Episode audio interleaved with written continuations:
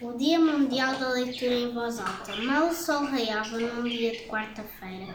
Havia acordou-me, mas ainda eram seis horas.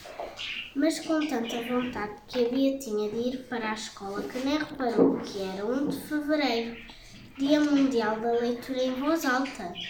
Foi para a escola já eram 7h45. Quando chegou à escola, eram postas vídeos e mensagens do dia da leitura em voz alta. Mas a Beatriz perguntava-se a si mesma: Mas o que serão estas mensagens, vídeos e postas todos hoje?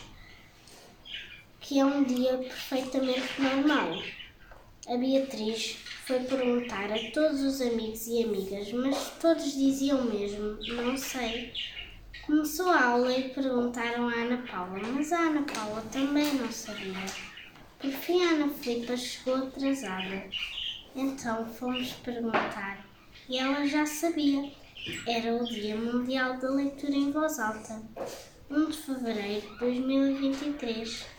E foi aí que a Ana Paula se lembrou que era o dia de os alunos lerem a sua composição em voz alta no áudio para depois mandarem para o concurso do Dia Mundial da Leitura em Voz Alta de uma aventura. Assim que a Beatriz, a Ana Filipe, a Carolina, a Kelly e a Emma viram, ficaram nervosas. Elas não sabiam se iria correr bem ou não, mas estavam muito nervosas. Passaram horas e horas e já era hora de ler a composição, mas felizmente correu tudo bem. Não sei quem ganhou, mas mesmo mas mesmo se não ganhar, fico feliz por participar. O que importa não é ganhar, mas sim participar.